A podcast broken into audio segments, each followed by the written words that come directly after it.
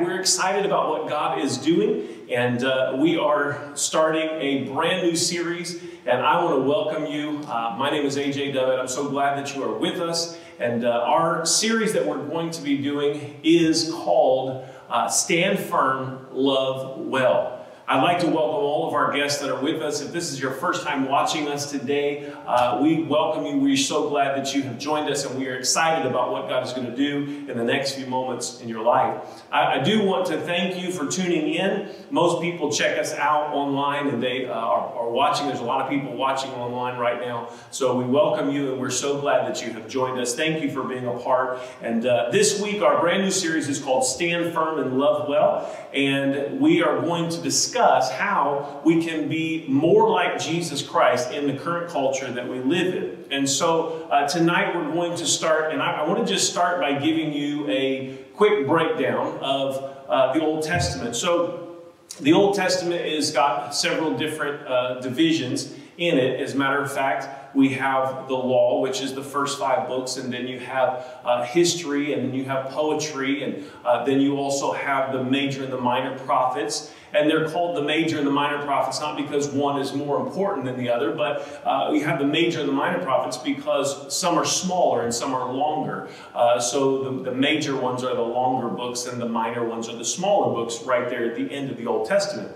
Uh, but the reason that I do that is because uh, I want you to understand we're going to begin reading uh, in Daniel chapter 1, and I want you to have a little bit of uh, significance uh, to understand where we're heading in the next few moments, and that is uh, the book of Daniel is a prophetic book. It's one of the major prophet books in the Old Testament. It's not in the historical section of the Old Testament. And the reason that it is where it is at is because uh, there are patterns and there are blueprints in this book that can be seen to carry on over into modern day and even beyond. And so the lessons that can be learned uh, from the patterns and the happenings in the book of Daniel, they really apply to us today. So, in the book of Daniel, when it begins, uh, the nation of Israel, because they had rejected God, they were paying the price for their rejection of God. They had been carried off into captivity, uh, in captivity into Babylon. And this is the same thing that happens to every life, to every nation, to every generation that rejects God. If we don't follow God, we will pay a great price. Every one of us will.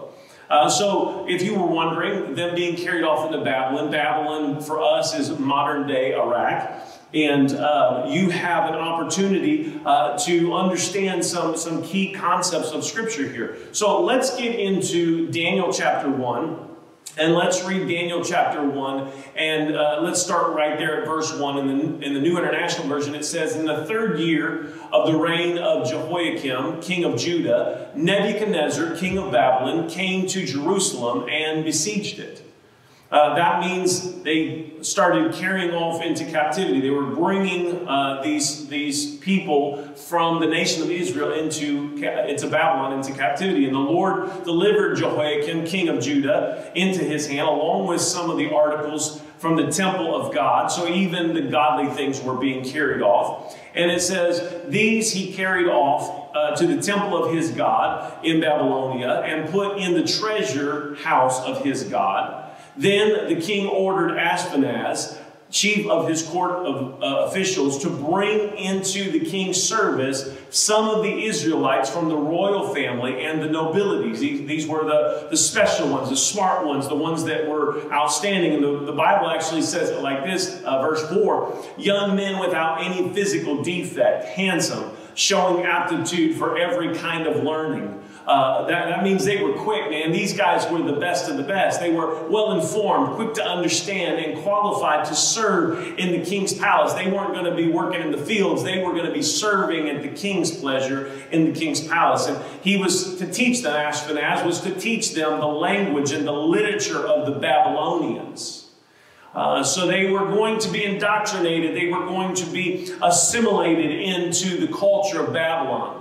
And verse 5 says, The king assigned them a daily amount of food and wine from the king's table. And, and, while you might be thinking, wow, that would be awesome to be able to eat the food from the king's table, you need to understand this food would have most likely gone against every dietary restriction that the Jews had. It was most likely food that was offered to idols. So it would have been spiritually for uh, Daniel and his, uh, his colleagues, it would have been dirty food. And so they were supposed to be trained for three three years, and after that they were entering into the king's service. Among those who were chosen, verse 6 says, were some from Judah, Daniel, Hananiah, Mishael, and Azariah. So what we start seeing is we start seeing this, this blending into the culture, the indoctrination, the assimilation of these, these young men into the Babylonian culture. And we need to understand the importance of what the Bible is trying to teach us right here. Our culture has an agenda, and it's really, it's not just our culture, but the devil. The devil uses culture to work his evil and to have influence over each and every one of us in our lives. And so this is where it starts. He says, uh, we're going to, we're going to get them into our culture. And the first thing that they do, I want you to look at verse 7. The first thing they do is the chief official gave them new names. He gives them new names. Daniel, the name Belteshazzar, to Hananiah, Shadrach, to Mishael, Meshach, and to Azariah, Abednego. Now, you've been given a name by your parents. You have been blessed with a name that your parents gave you. And, and some of you, you may not even know what your name means, uh, but you have that name. You know that name. Now, it's not really important what your given name is. It, it's important, uh, really, what, what's more important is what you believe about yourself, the name that you uh, give to yourself. And so you have to ask yourself the question do I believe what culture says about me, or do I believe what God says about me? That is really the issue. That's what's in the name. And, and you've got to understand that there is uh, importance in a name, and there is uh, an important issue to be settled about what do you believe. And so culture's agenda is very clear, and we see it here in the book of Daniel, especially as we see them being blended into the culture. Uh, culture's agenda is, first of all, uh, culture wants to change our identity. Culture wants to change our identity. So, what, what is your name? What are you called? What do people call you? My name is Wayne Alonzo John Dummett. Now, I know some of you did not know that, but uh, my name is given to me. My name was given to me. My dad's name is Wayne. My, my dad's brother's name is Alonzo. Uh, my, my mom's brother's name was John. And, and then I have my last name. But uh, many of you don't realize that that's, I go by AJ because uh, Alonzo John, those two initials is, is kind of what stuck. My grandma started calling me her little AJ. That's what stuck with me. And, and uh, so, you know, whenever I was in trouble or whatever, my mother would say, Wayne Alonzo John done it. I mean, that was like a whole mouthful. And I knew that had really done something wrong at that point. But when I was a teenager, some of the people in my life, they, they influenced me to, to act like and to become something that I really wasn't. And as a matter of fact, uh, I was trying to move away as quickly as I could from what I knew that God really wanted for my life. I was trying to be something that I thought everybody wanted me to be, and so that everybody would like me more. And I remember in that time I was taking a typing class in my school, and I hated it. I really disliked the teacher. It seemed like uh, she was picking on me every chance that she got. Uh, shout out to my typing teacher. And, and I thought, uh, you know, I will never use typing. So why do I need to take and pass this class? Why, why do I need to do that? And, uh, I mean, just look at what I do now. I type for hours a week. Typing is one of the main ways that I communicate and function in my life now. But, but at that time, I didn't really understand why I had to go through the torture of typing. But the devil would like to put a script on your life. And it's not the script of uh, the name that God gave you, but uh, it, it's what He wants for you. It's His influence. He wants to influence you in the way uh, that He wants you to go and not the identity that God has for you. And so the first thing that happens with uh, these, these four uh, young men is that they are starting to be blended into the culture and they, they get their names or their identities changed. And the devil is trying through culture to change your identity to change the way that you look at yourself, to change the way that you look uh, at, at, the, the life that you are living. And that's one of the greatest things that I like about this church and about the crossroads is because we're not just a church. I mean, we truly want to help you discover and live out your God given identity. We're not about having a religious experience. We want you to have a spiritual experience with God through repentance, through water baptism in the name of Jesus and be, being filled with the gift of the Holy Ghost, God's Spirit living inside of you, you can begin to understand, to learn, and to understand the identity that God has designed for you. We have uh, discipleship and we have small groups, and these are all designed uh, with your spiritual growth and your identity discovery in mind. Today, I, I would suggest that today is a great day uh, to begin your spiritual journey. Or if you strayed off the path, to get back to the path of your spiritual journey that you've strayed from. I want you just to look with me in, in verse uh, 7 here at the name changes. Uh, Daniel, God is my judge. That's what Daniel meant. God is my judge in Hebrew. And, and then when he gets his Babylonian name, they give him the Babylonian name Belteshazzar, which means lady protect the king. So, so he's he's a man and now he's being called a lady. I know this is a lot, this kind of taboo in our culture, and people don't really like to talk about uh, gender confusion. But if you'll study in history, you will find that in every pagan culture, there has always been a gender confusion. And I, I, believe that the devil wants to make it not to where uh, he's uh, messing with people's sexuality, but he wants to, he, he really wants to confuse people and frustrate people into not even knowing who they are. And so Daniel, who's a man and says, God is my judge, now it's lady protect the king. And that's such a difference. It's a complete gender switch. And so uh, I would say today to those of you that are not sure who you are, and you're wondering and you're confused about who you are, this word, the book of uh, the, the book that we're reading, the Bible, is so powerful and so special because it explains to us who God intended for us to be. But let's go on. Hananiah, the name Hananiah was Yahweh has been gracious. Yahweh has been gracious. Now his Babylonian name Shadrach is I am fearful of God. Look at what the enemy is trying to do here. It's trying to make uh, uh, this, this young man uh, by the name of Hananiah feel like he has to take on the name Shadrach, which, which was saying, God is not for you. Church stinks. They're mean people. You don't need to have anything to do. I'm fearful of God. The name Mishael in Hebrew is who can compare to my God? No one. Wow, what a what a confident statement. Nobody can compare to my God. Nobody's like my God. There's no God like my God. What an awesome thing to say. What an awesome name to have.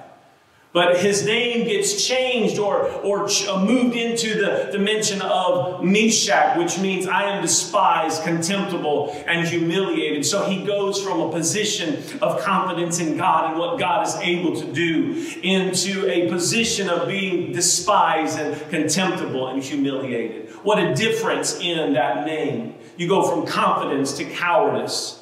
And then Azariah, the name means Yahweh has helped in the Hebrew. And then Abednego, uh, really it changes from Yahweh has helped to the servant of Nebo, or now you're the servant of some Babylonian man. The devil wants to redefine you. He wants to redefine your future. He wants to keep you a slave to culture, a slave to man, to the approval of men. But I would say to you today, you need to let God label you. You need to let the one who made you put a label on you and not just put a label on you, but put that label in you so that you know who you are. You've got to know who you are. You've got to know whose you are and who you belong to because when the culture shifts, here's, here's the point. We must know who we are. When culture is shifting and people are losing their minds and, and everything around us starts breaking down, we must know who we are who we are. Who, who are you? We are who God says we are. We're not who culture says we are. We're, we're not who, uh, you know, these popular, uh, uh, you know, media types say that we are. We are who God says we are. Look at verse 8. But Daniel resolved not to defile himself with the royal food and wine. And he asked the chief official for permission not to defile himself in this way. I want you to notice what Daniel did. He said, wait a second, I cannot move with the culture. I cannot blend into the culture. I've got some convictions. I have some things in my life that I need to abide by. And I think one of the things that culture uh, tries to get you to do is to compromise our standards. That, culture wants us to compromise our standards. Culture puts pressure on us to change our convictions, to, to, to um, just fit in. Just, you know what, just that's not such a big deal. Let's just let that go and let's just fit in. But Daniel said, uh, the, the scripture says, Daniel resolved in himself, he wasn't going to defile himself. He was going to hold true. He's going to stand firm. The, the, the culture that we live in wants you to compromise your standards. And it's putting pressure on you to change your convictions. That I want to, I want you to hear me loud and clear. When we begin to shift away from God and we start going with the flow of culture, yes, you may keep a distance between yourself and culture and say, oh, well, I'm, I'm not as bad as those people over there. Look at how far they are. But at the same time, if you keep uh, in, in tune with culture, you're trying to just stay far enough away that you can say that there's some distance. The problem with that is uh, that, that you are still moving away from God. And I want to tell you this God's principles, His laws, the, those commandments, those things that we talked about in the 10 habits of highly healthy homes, those principles are for you. They are not against you. It's not, it's not good for God. He, didn't come up with a, a list of things for us because it's good for Him. He came up with a list of things and gave it to us because it's good for us. Amen. The Bible is good for us. And so we've got to understand that when culture shifts and culture's trying to get us to, to change our standards or compromise our convictions, when culture shifts, we've got to reaffirm our convictions. We've got to reaffirm our convictions. Daniel chapter 1, verses 9 and 10 in the New International Version says, Now God had caused the official to show favor and compassion to Daniel. But the official told Daniel, he said, I'm afraid of my lord the king who has assigned your food and drink. Why should he see you looking worse than the other young men your age? The king would then have my head because of you. And then look at what he says. He's saying, Look, Daniel, I'm, I'm nervous. I'm scared. I, I, don't want to lose my head because you don't want to eat the king's meat. I, I, don't want to lose my head because you don't want to fit in here like everybody else. And, and, and so Daniel in verse 11 says to the guard whom the chief official had appointed over Daniel, Hananiah, Mishael, and Azariah, uh, Please test your servants for 10 days. And, and, and I want you to understand this. This is very important. He says, Give us nothing but vegetables to eat uh, and water to drink, and then compare our appearance with that of the young men who eat the royal food, and treat your servants in accordance with what you see. So he agreed to this, and he tested them for 10 days. I think Daniel was unique because there are so many tests. And you find several different tests that they have to go through in the book of Daniel. Uh, so this is, this is the important part. Uh, Culture is trying to create tests for the children of God. Culture is trying to force the children of God into making decisions, into creating confrontations. And I think culture would like to create a confrontation. And so when culture shifts, uh, we've got to realize we're being tested, we're being put into confrontations, and we must respond the right way. I find uh, that that's why we really need to talk about this because most of culture is not responding the right way, especially a lot of churches are not responding the right way. In most churches today, there's, there's one of two responses, and unfortunately, they're both extreme. Uh, neither one of them is right. And in the first response that I see in, in a lot of churches and a lot of uh, you know Christians is that dogmatic response. I know what I know. You're wrong. And if you you know if you don't see things the way that I see it, well then I really don't care. Uh, you you'll probably go to hell, but that's not on me. That's on you uh, because you're wrong and I'm right, uh, and, and you may be right. But you know what? God didn't call us to be right. He wants us to be righteous. So even if you are right, because it's not helping anybody else, you're wrong, even in your rightness. And so there's that dogmatic approach, which is not correct. It's not right. And the second approach that I see is that let everybody come into the kingdom of God. Let, let everybody just come in just as they are. Let everybody in just like they are.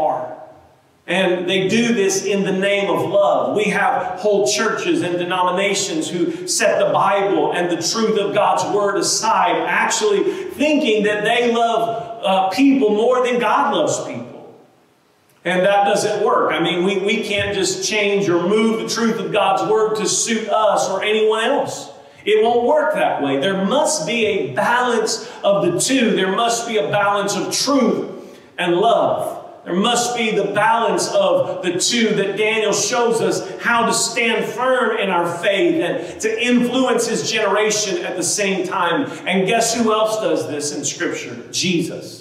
Jesus was total perfection with skin. Amen. He was completely holy, but there were all sorts of sinners. There were prostitutes and publicans and, and, and, tax collectors that were at his feet. They all felt loved by Jesus, and he was able to help them to feel loved and not condemned without compromising who he was, which was the way, the truth, and the life. In fact, we find this so beautifully uh, scripted in John chapter 1 and verse 14, the King James, and the Word was made flesh and dwelt among us. And we beheld his glory, the glory as of the only begotten of the Father. And I want you to get this part full of, and I want you to say this wherever you are, I want you to say this grace and true. That's the title for tonight. I understand that you are, are, are, hearing this and maybe you've thought about this, but you've never thought about it in this way. But what does that mean? Both grace and truth. Well, truth is, is God's standard. It's the standard that we have to hold our lives to. We find the truth, and, and John 17, 17 says, Sanctify them by the truth. Your word is truth. So, what is truth? It's God's standard, it's, it's the word. And I want to be very clear here. We are a church. The Crossroads is a church where love is the answer.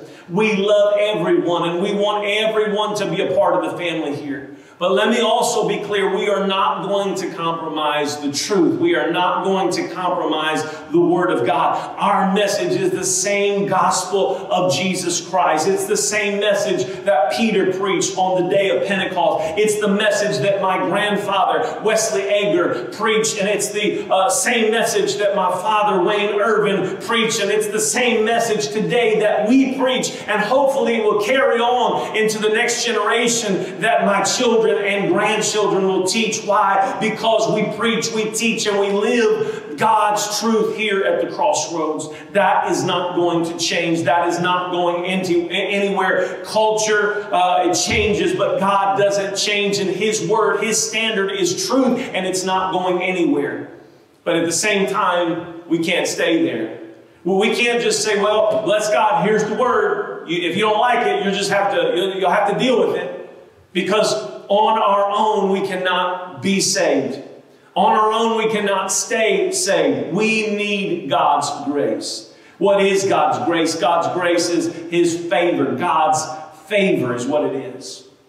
God loves sinners. He, he loves sinners. He loves them so much. We, we see that He gave His life. But not only that, man, He was forgiving sin even while He was here on the earth. And He loves you, he loves you enough that He will not allow you to stay the way you are. That's why it's okay to come to God as you are, but you don't stay the way that you are. That's why that God allows uh, people to, to come in whatever form that they are, but He encourages them and He challenges them through His word, through truth, to become who He has intended for them to be. And so God refuses to allow anything you do that is good to qualify you for the kingdom. He won't allow that. He can't allow that. Why? Because you can't get baptized enough. You, you can't attend services enough. You can't give enough. You can't even memorize enough scriptures. You must be saved through His grace.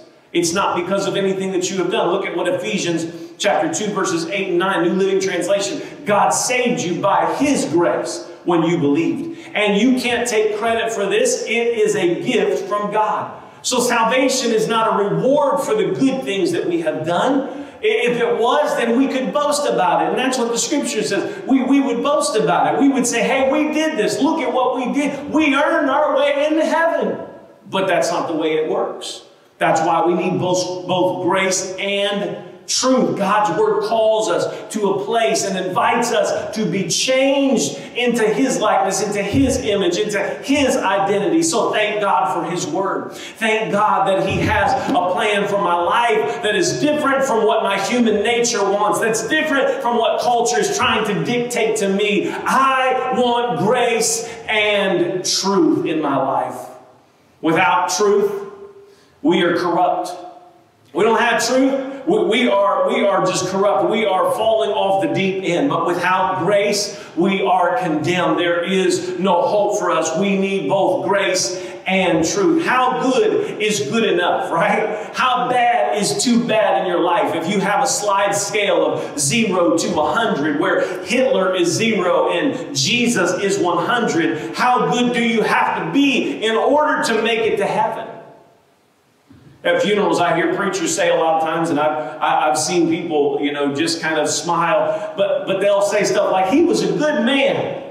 And I think without realizing it, what they're trying to convey is he might have done some bad things, but you know what? He did just enough good to tip the scales in the, in the favor of, of good. But where do the scales actually tip is the question.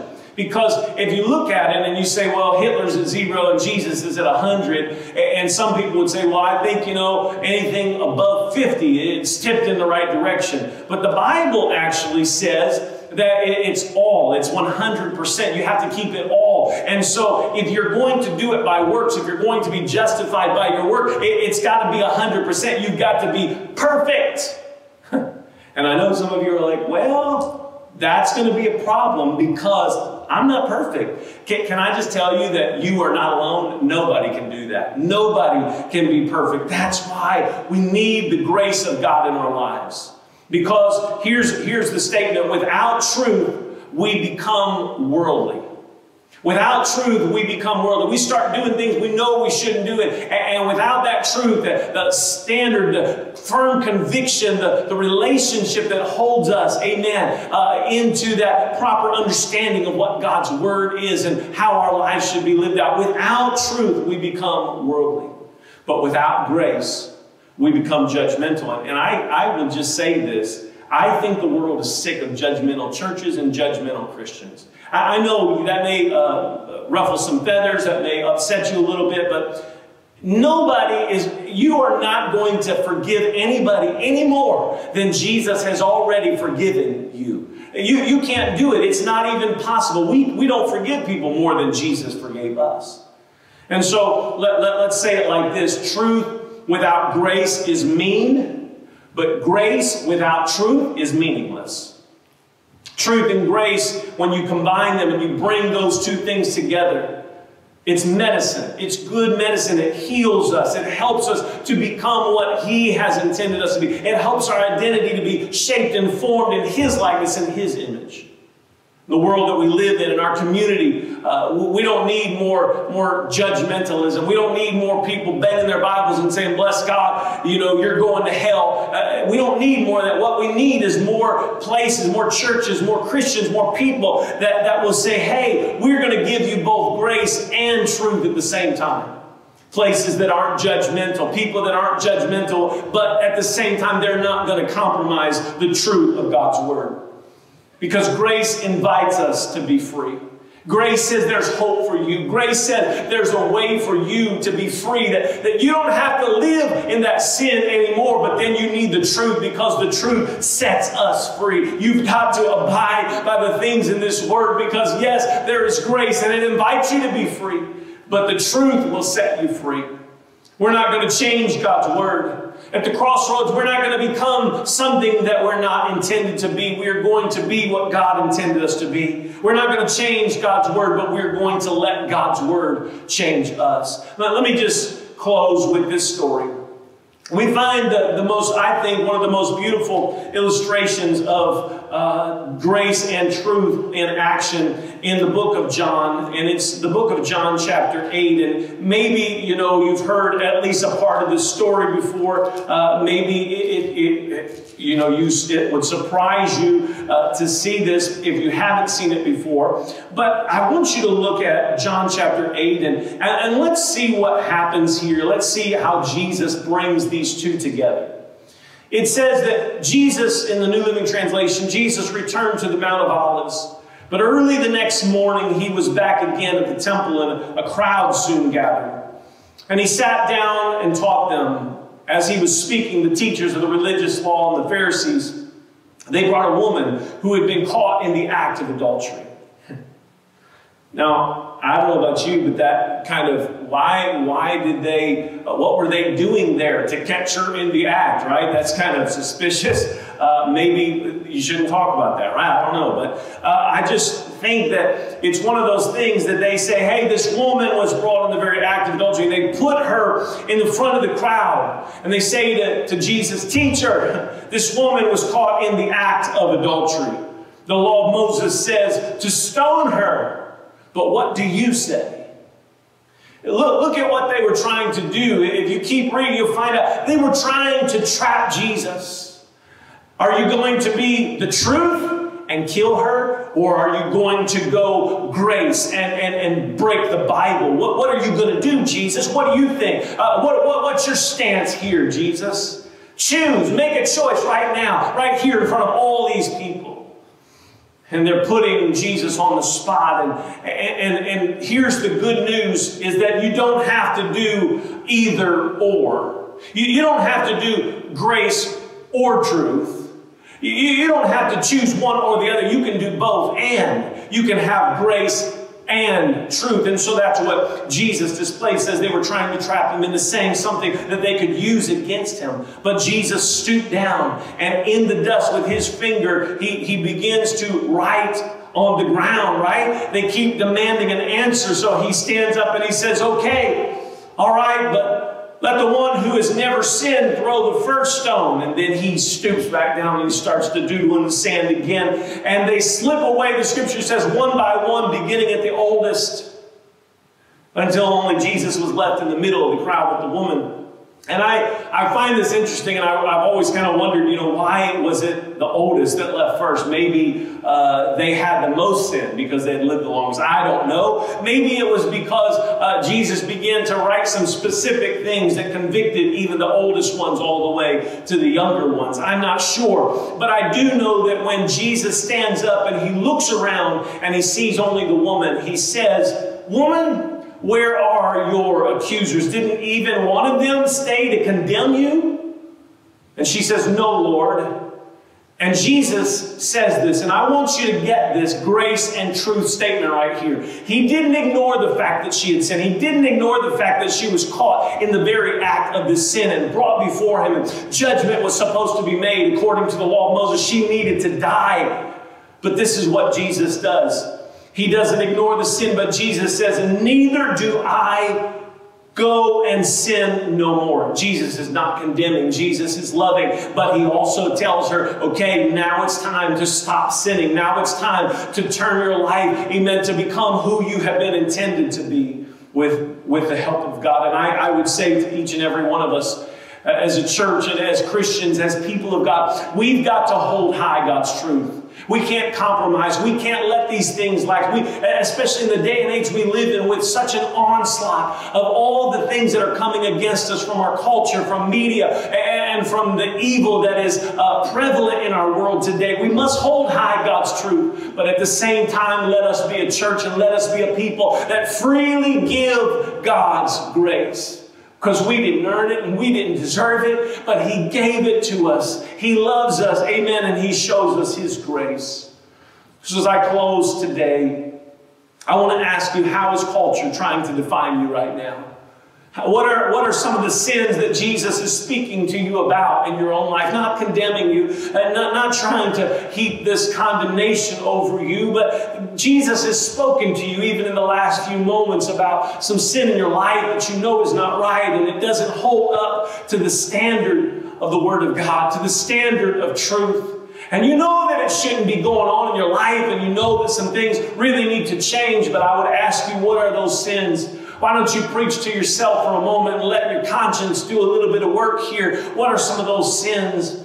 Have you been watching things that you shouldn't have been watching? Have you been clicking on things on the internet or, or, or, viewing things through social media and the back doors of social media that you don't, you don't have any business uh, doing and there's guilt and there's shame that's hanging over you and maybe you've been talking to some people or in some chat rooms or in some chats that you shouldn't have been in. Maybe there's some things that you've just been uh, desiring in your heart that you know are not pleasing to God and you're letting culture define you. You're letting the devil speak into your life, and you're letting uh, the media tell you what you should look like, how you should act, how you should respond. There's certain things that maybe you know are not okay. Maybe those things right now, they, they feel like they're okay, but when you compare them to the truth of the Word of God, you know it's not okay. What is it that God is speaking to you? And Jesus would tell you today, go. I recognize the sin in your life. I see that, but I still love you. I still give you grace. I still give you that favor that you need in your life. He's not condemning you, but the truth has to be reckoned with. There needs to be a, a reckoning of truth in your life. So let the grace of God invite you to repentance right now, and let the truth of God's word set you free.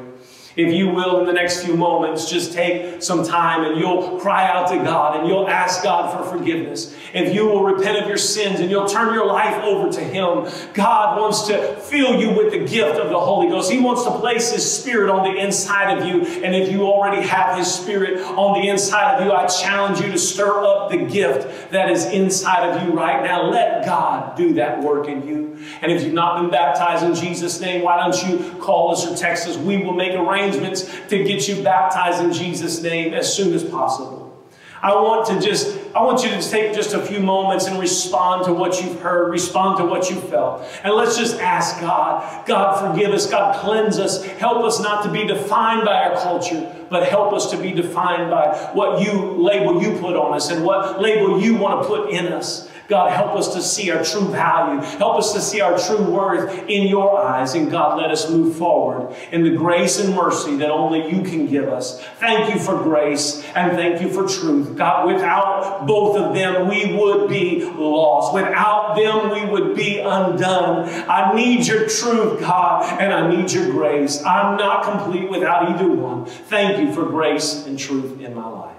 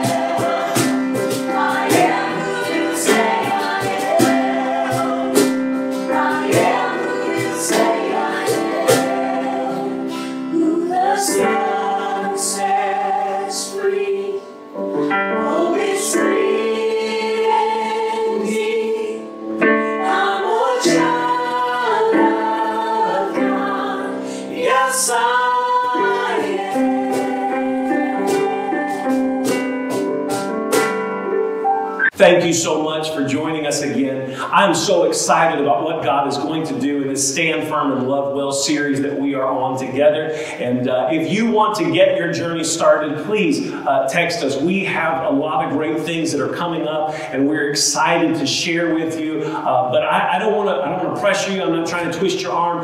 I, I just want to be, and we want to be a, a resource for you to grow spiritually and to stand firm and love well in the day and the age and the culture that we live Amen. So thank you for joining us. Don't forget next uh, next week we're going to continue our series. We're going to be talking about the Babylon mentality. We're going to talk about the Babylon mentality. You won't want to miss it. We look forward to seeing you. Don't forget to join us on Sunday for our live experience. God bless you. Have a great night.